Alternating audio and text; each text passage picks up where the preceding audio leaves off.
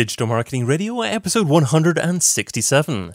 Should you be advertising on Instagram? DigitalMarketingRadio.com. Digital Marketing Radio is part of the 3B Podcast Network, UK casters talking business growth.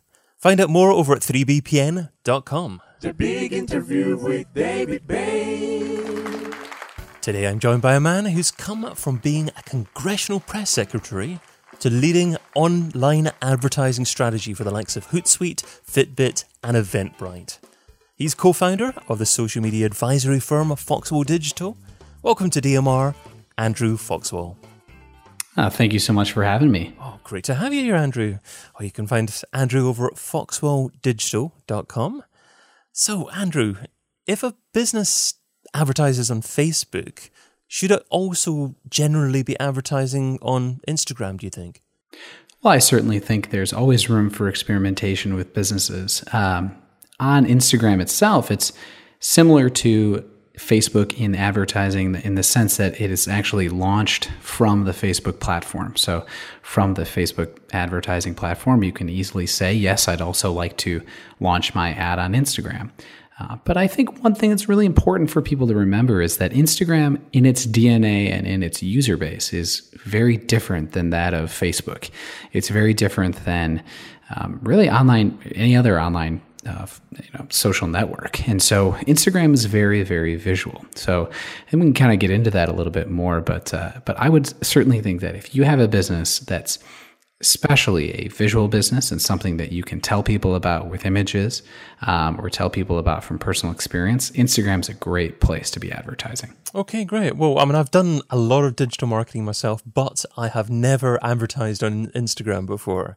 And I was doing a little bit of research um, prior to this discussion, which um, a good interviewer does. And um, I, I was even um, surprised that it's, it's, the Facebook interface that you use. I don't know why I'm surprised. Obviously, Facebook own Instagram, um, but you're saying that it's um, they're very different um, networks really to actually uh, advertise on. Does that mean that you can't really replicate things that you're doing on Facebook for Instagram success?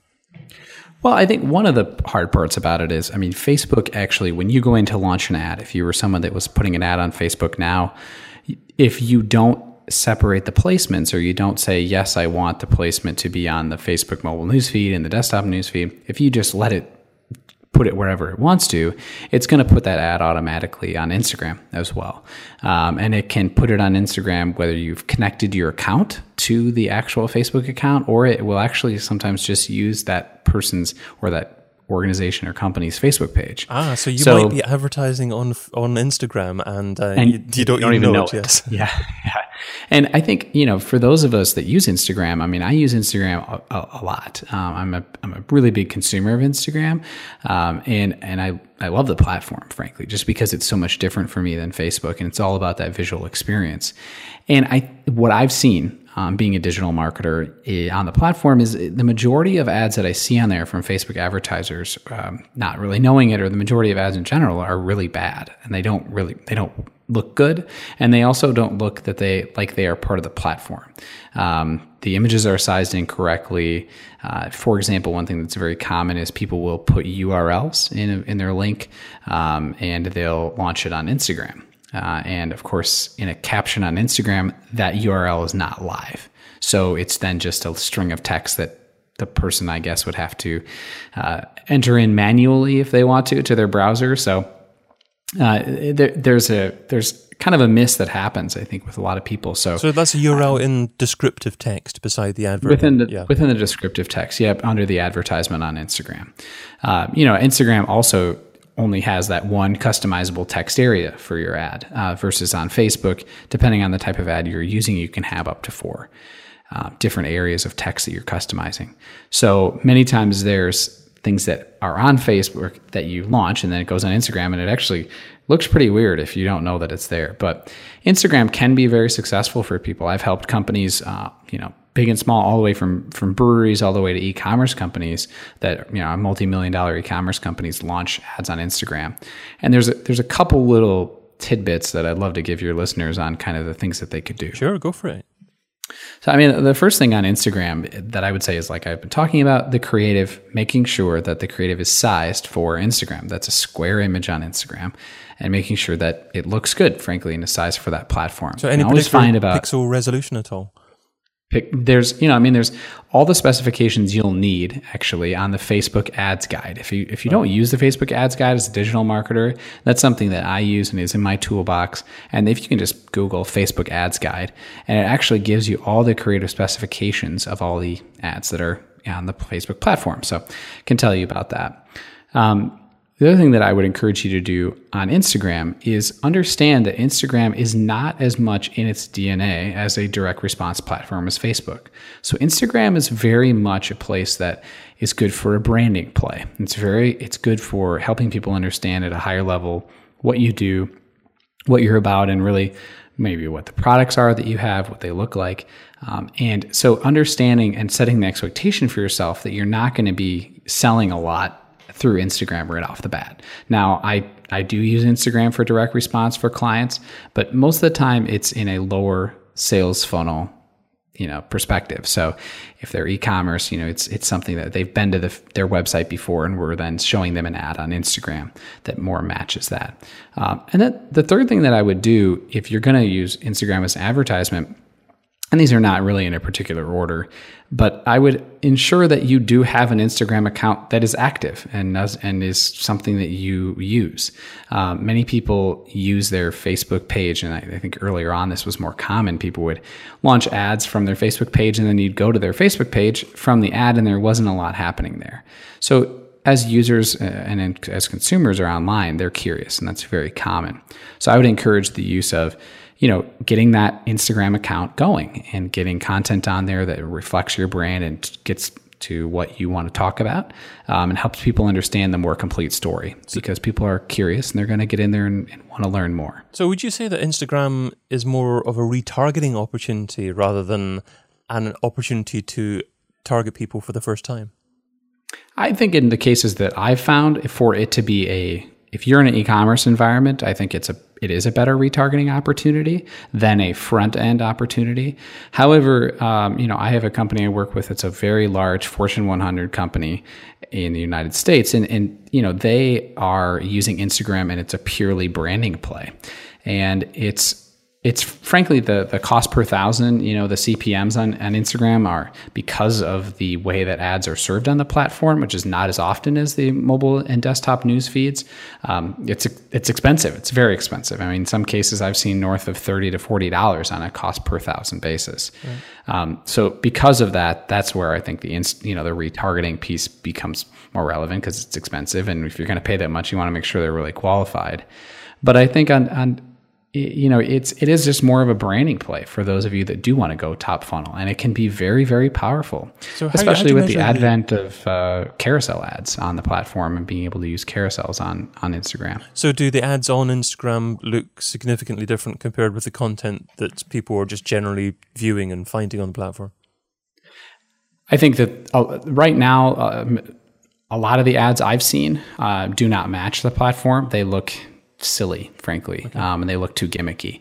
Um, the, the, fact that I think you know I can go through my Instagram newsfeed and I will see a uh, an ad that says you know I, I click here to learn your SEO or something. Mm. or like so completely know, irrelevant. Click, click, click, yeah, it's just it doesn't match. Like I'm looking at things that are visual images of things that I'm interested in. Now you may use and you may have people that use Instagram as a business platform where they're connecting with people that way. I think it's less of that, um, much less of that than what I've seen.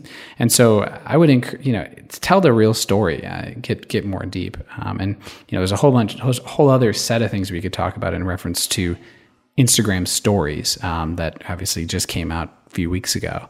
Um, but I, I, mean, I, I I'd, certainly like to, to, delve into there. I mean, just, just one question in relation to what you've been saying so far. How do you measure the success, the, the, the impact of a brand focused campaign? Well, on a brand focused campaign, I mean, th- there's a couple different things that you can look at. And of course, the largest topic I think that everybody want, is talk, talks about in our industry is, is attribution. But one of the things that I like to do for brand awareness is there is an ad unit now from Facebook, and it's brand new. I don't know if it's totally legit yet, to be quite frank with you, but it is a measurement on brand lift. So it gives you an idea of how many people within the target audience you're seeing would recall that ad within a certain period of time. And you know how so that what metric is calculated?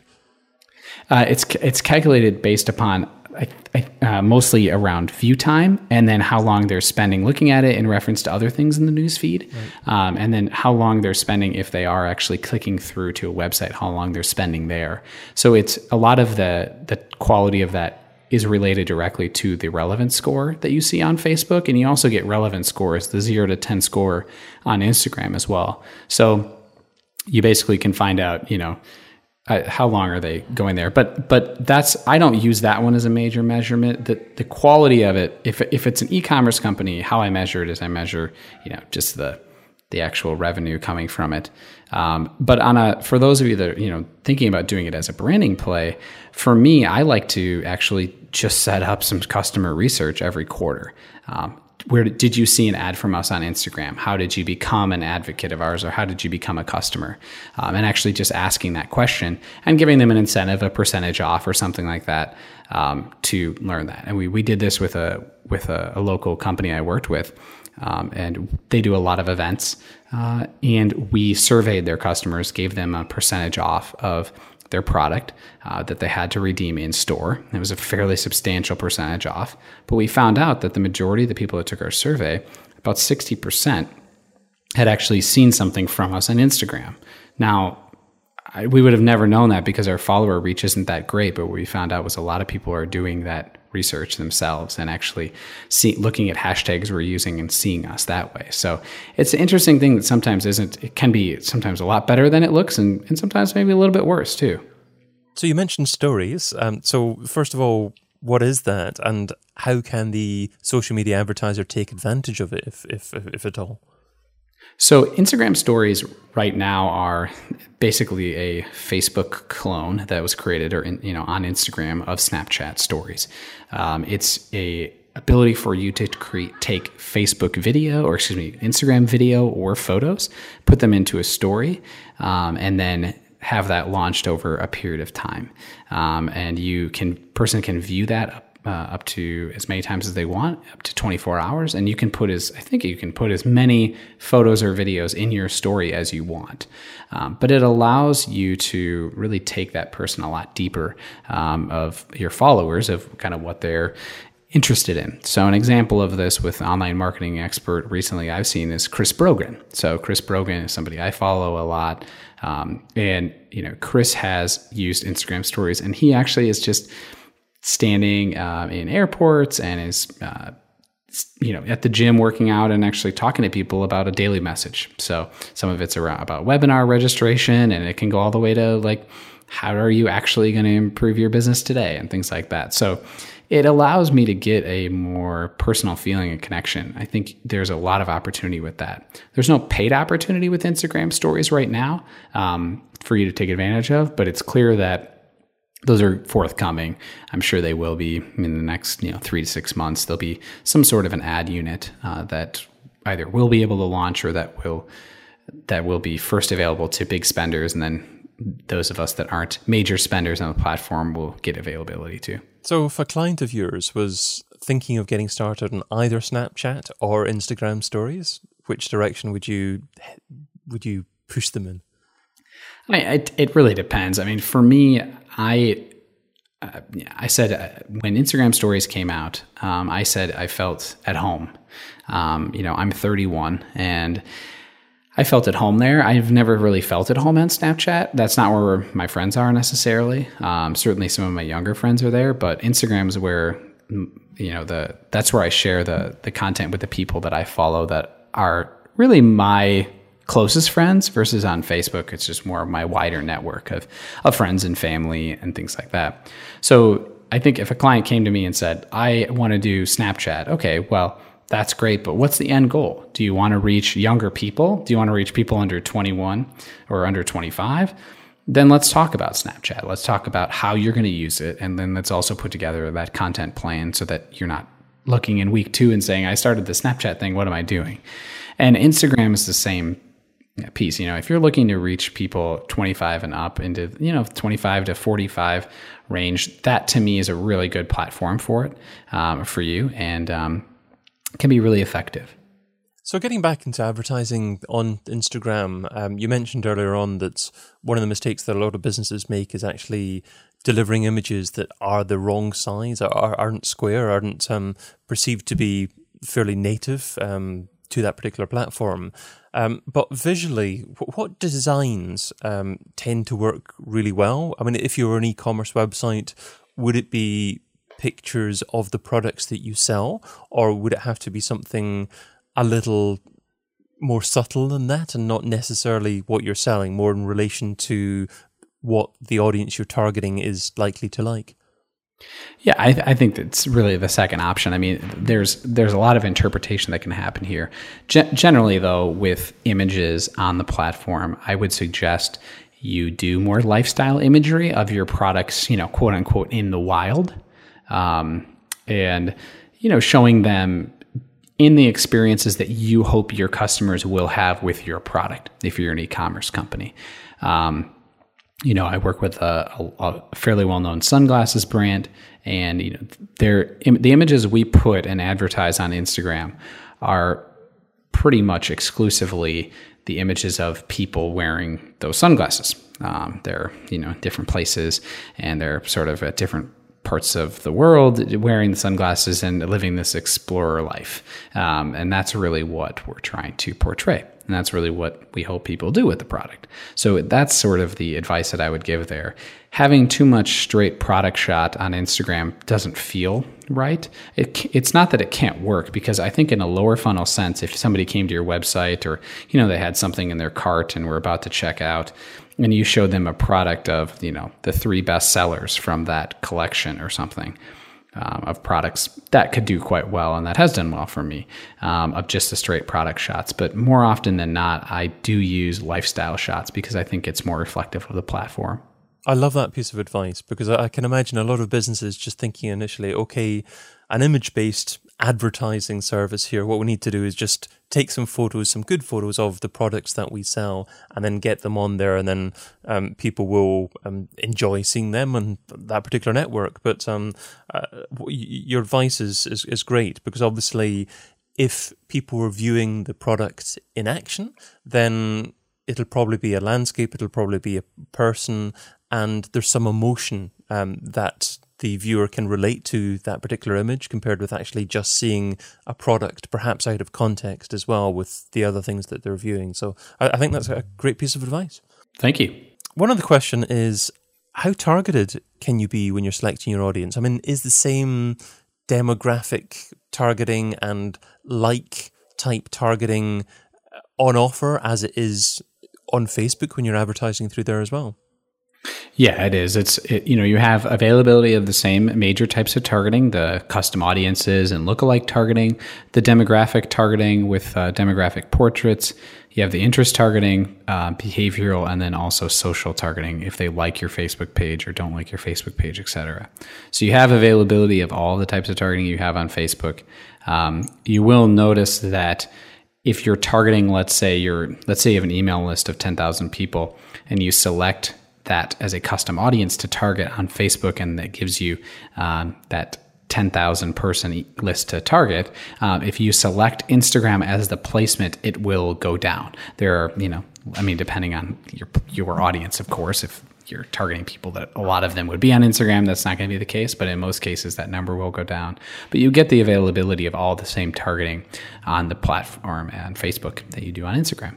And what percentage roughly would it go down by on average? I've seen it anywhere from 20 to 30 upward, you know, percent upwards of 60%. It really depends in a I mean, it just depends on the, the vertical you're targeting and the, the age range of the people you're going for. And you also mentioned that um, Instagram probably skews a bit older than something like Snapchat. Do you think, though, that um, Instagram still does have a typical audience of maybe 25 to 35 or something like that? Or is, yeah. it, is, is it broader? Yeah, I do think. I mean, Instagram to me, the audience, and, and this is you know partially what I've read from Pew Research and others, and then you know my own instincts on on the platform and talking to other people and, and, and other experts. But I mean, to me, Instagram is really perfect for that twenty to um, you know 40 40-ish range. Okay. um, and snapchat is is you know basically teenagers um, from what i've seen. Are you experimenting with snapchat as well or is that not really uh, part of your focus I mean, it's not it's not part of our, our core business. You know, our core business is uh, Facebook and Instagram paid marketing, um, and so that's pr- primarily what we do. However, we have experimented with a couple clients with Snapchat geo filters um, and around specific events, and it's been and it's been good. I mean, you don't the reporting is terrible that you get. You just get you know how many people saw it and what the you know uses were of your filter. Um, and i think that the price point is fairly you know reasonable for what you're trying to target if you have a specific area. So in that sense i think it's it's cool. You don't get to see what any of them look like. Uh, you have no idea how many people uh, follow those people um, that so you know it could be somebody that has one follower that uses it and you you get you know they would tell you that. So it's a little bit it, it's okay. I don't know. It's not fantastic for me, but in certain circumstances, I think it can work well. Well, let's segue into the second section of our discussion. So that focuses on Andrew's thoughts on where digital marketing's been and where it's heading. So starting off with software I couldn't live without. So Andrew, what software do you currently use in your business that if someone took away from you, it would significantly impact your marketing success? I mean, the number one thing that is if somebody took away Facebook Power Editor, uh, the Facebook Advanced uh, marketing tool for launching advertisements, I would not be able to run our business. Uh, it's a well, substantial, yes. it's a substantial part of what we do. Um, and even they've made changes to the uh, Power Editor platform recently, um, but it's you know it, they the ability for it to scale and uh, you know get things going that I that I need to at a rapid scale for a lot of people. Um, it's it's it's fantastic actually. So I couldn't. That's the one piece I could not live without. And that's something that's um, owned and operated by Facebook, no third party, is it? That's correct. Yes, yeah. Are, are there third party software platforms that can also provide additional assistance when it comes to advertising on Facebook and Instagram, or has Facebook really got, got the market cornered in that? I mean, there there certainly are. I mean, one of the the biggest things that I think is a, a thorn in people's side about Facebook advertising um, is uh, the comments that come in the newsfeed and and how to monitor those comments. Um, I tend to think that if the company you know wants a better way and they don't feel like they are managing those comments as well as they can, uh, which I, I believe people are totally capable of it. But some people like to have a tool to be able to monitor that and manage it. I think the, the tool that's from Agora Pulse is the best. Um, they have a comment monitoring tool that works quite well. Um, and I know other people in the industry that work, you know, they use Ad Espresso to launch Facebook ads um, most commonly. Um, so but I, I, tend to stay away from it. Facebook changes so rapidly, um, and as everybody that's listening to this, I'm sure knows, you know, I mean, all this stuff changes all the time. So I'm not entirely convinced that using a platform is the way to keep up with it. There may be some neat tricks that they can do, and there may be some things that can make your life a little bit easier in terms of optimization. But for me, I mean, you'll have there's not a week that goes by that something doesn't change. So um, I like being close to the as close to the platform as possible eh, on Facebook and Instagram. Great stuff. Okay, well, here's a slightly more challenging question, and that is what piece of software don't you use, but you've heard good things about and you intend to try at some point in the near future? So, yeah. I mean, I think that one is probably the um, probably Ad Espresso. Uh, I've heard about it from other people. I've actually I've seen uh, demo, but I've never used it. So I think that it could be something that we could use in a couple of counts um, and maybe use here and there. But I have a friend, uh, Antonio, who he works for Ad Espresso, so he's always trying to convince me that I have to give it a shot, and I really like Antonio. So I think I think for him, I will I will give it a shot. Uh, but we don't do a lot of social media management either. But I think if we started to walk down that road um, with more people doing, you know, more scheduling and, and more content planning, um, then I would turn to you know getting into to using something like Agora Pulse because I really respect Emeric, who's the the CEO and founder of that company. Yes, and um, I was just actually having a quick look at my um, uh, website, Digital Marketing Radio, to see if I could actually see the episode because Emeric has uh, been on Digital Marketing Radio before as well. Um, awesome. I can't, I can't find the exact um, episode number at the moment, but uh, dear listener, you'll have to go and search for that one because that was um, a great episode. And also, um, in fact, a couple of other people have also recommended Agora Pulse as well. So it's, it's, it's good when there's repetition in those recommendations uh, it, it, obviously means that uh, a piece of software is uh, is worthwhile taking a look at. Absolutely, great stuff. and I'll of course, um, um, make sure those um, recommendations, those um, pieces of software that you wish that you uh, you could could use in the future. Um, are included in the show notes as well. But um, let's move on to. I wish I would have. So I'd like you to look back in the very first day that you're involved in trying to market a business online, Andrew. What didn't you do so well? What do you wish that you would have done differently?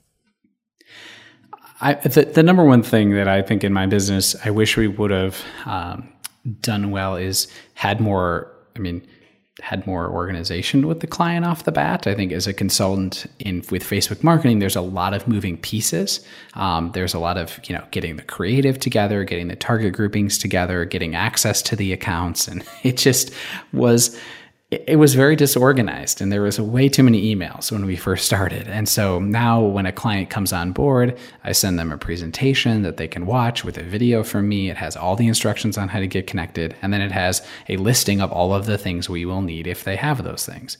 And uh, that has made things so much easier and made things much more streamlined. So in that case, um, that's what I wish I would have done better. Basically, kind of had things more organized from the outset, and instead of managing my projects via email, which we all know is a huge pain.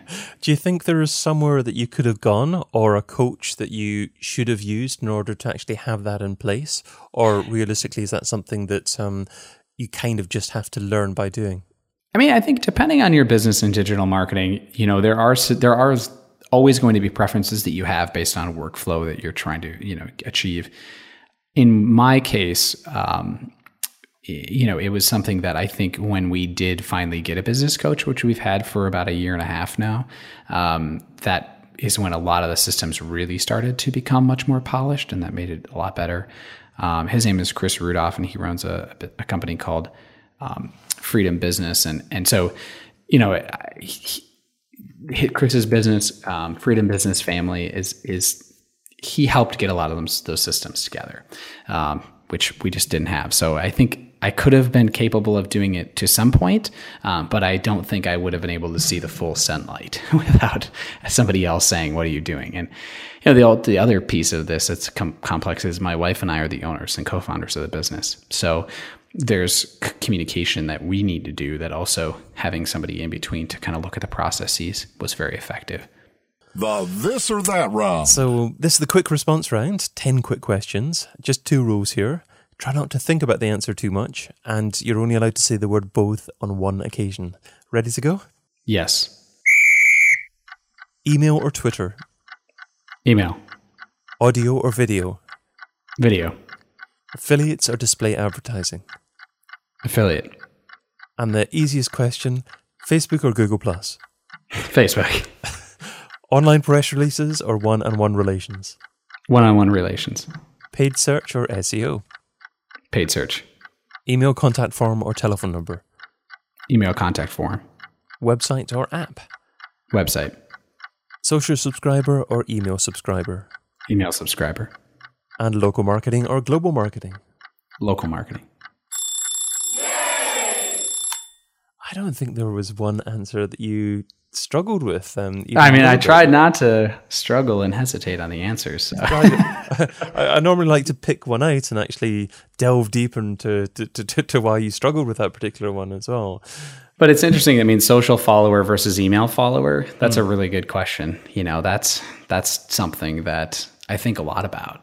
Uh, I think the reason I said email email subscriber uh, versus social follower is um, so, so, many people curated their social media followers poorly when we all started Facebook pages, and I think certainly the incentive was to do that. It was to get cheap likes. Remember, I mean, remember mm. like this page to display this concept, you know, this content or whatever we all used to do. Yes, yeah. You know, it was, it was, that was not good, and it actually curated our fan base. I don't think as effectively as it could be. So many times I just see email being so effective, not only from a um, you know, perspective of getting they've actually said yes send me email. Um, but email is so powerful to use for lookalike audiences and for custom audiences with facebook and instagram marketing that that's a tactic that i use all the time. So that's why i think i said that one but that's that's a difficult one. So is uh, i mean obviously quality over quantity when it comes to social subscribers but is that always the case? Um, w- would you always much rather a couple of hundreds of likes and um, the vast majority of people fully engaged with it with a Facebook page compared with um, a few thousand people and, and and and the same number of people who have liked that page. To me, yeah, it's it's the number is not important. Yeah, it's about that quality. So I'd much rather have the low quality audience that really loves you, um, that you can use and, and trust. You know that they'll be there. Um, you know, I don't think that if I were I don't think consumers are going and looking at a product necessarily and saying, you know what, they only have 5,000 likes. I don't think I'm going to do that. Um, I don't, they, they've certainly even in the Facebook page redesign that came out recently, you don't, they don't even make the number a central part of it. It's like, it doesn't, it's like a, totally a second thought at this point, I think from Facebook's perspective too. So, um, it's, I would much rather have a small community that's really engaged and have, have a, a good fan base that you can use to to advertise to with you know if you if you've curated your fans correctly using small dollar advertisement to get in front of your fans is extremely powerful and they can be really really big advocates for you. So you don't think that the the value of social followers is going down over time because of Facebook doing things like reducing organic reach Oh, I, I think the follower growth is, I mean, yes, I, am people, you're certainly getting less likes than you used to uh, on your page and less followers than you used to. Um, but I think the ones you're getting are more quality. Okay. Um, so I think ultimately that's a good thing. The $10,000 question. If I was to give you $10,000 and you had to spend, spend it over the next few days on a single thing to grow your business, what would you spend it on and how would you measure success? Oh man, that's a that's a great question. I think the the thing that I would do is I would probably hire a analytics expert, um, uh, Google Analytics, and possibly somebody with like a statistics background um, who could come into client accounts and look at the statistics they see with Google Analytics and with Facebook and um, understand how to slice and dice data to be able to tell more of a complete story about the customer journey. Uh, that would be something I would love uh, because I think Facebook is an incredibly powerful tool and Instagram is as well. And the one thing that um, we always struggle with as digital marketers is you know, how do we how do we connect a lot of this stuff? And i think facebook makes it easier with the facebook pixel and google analytics makes it okay but there's still a lot of gray area. I mean it's interesting to me we don't talk a lot in the industry about gray social or dark social media but um, there are stories that we can tell. And there are really interesting stories about when they get to our site, what do they do? And I think not enough of us know that story.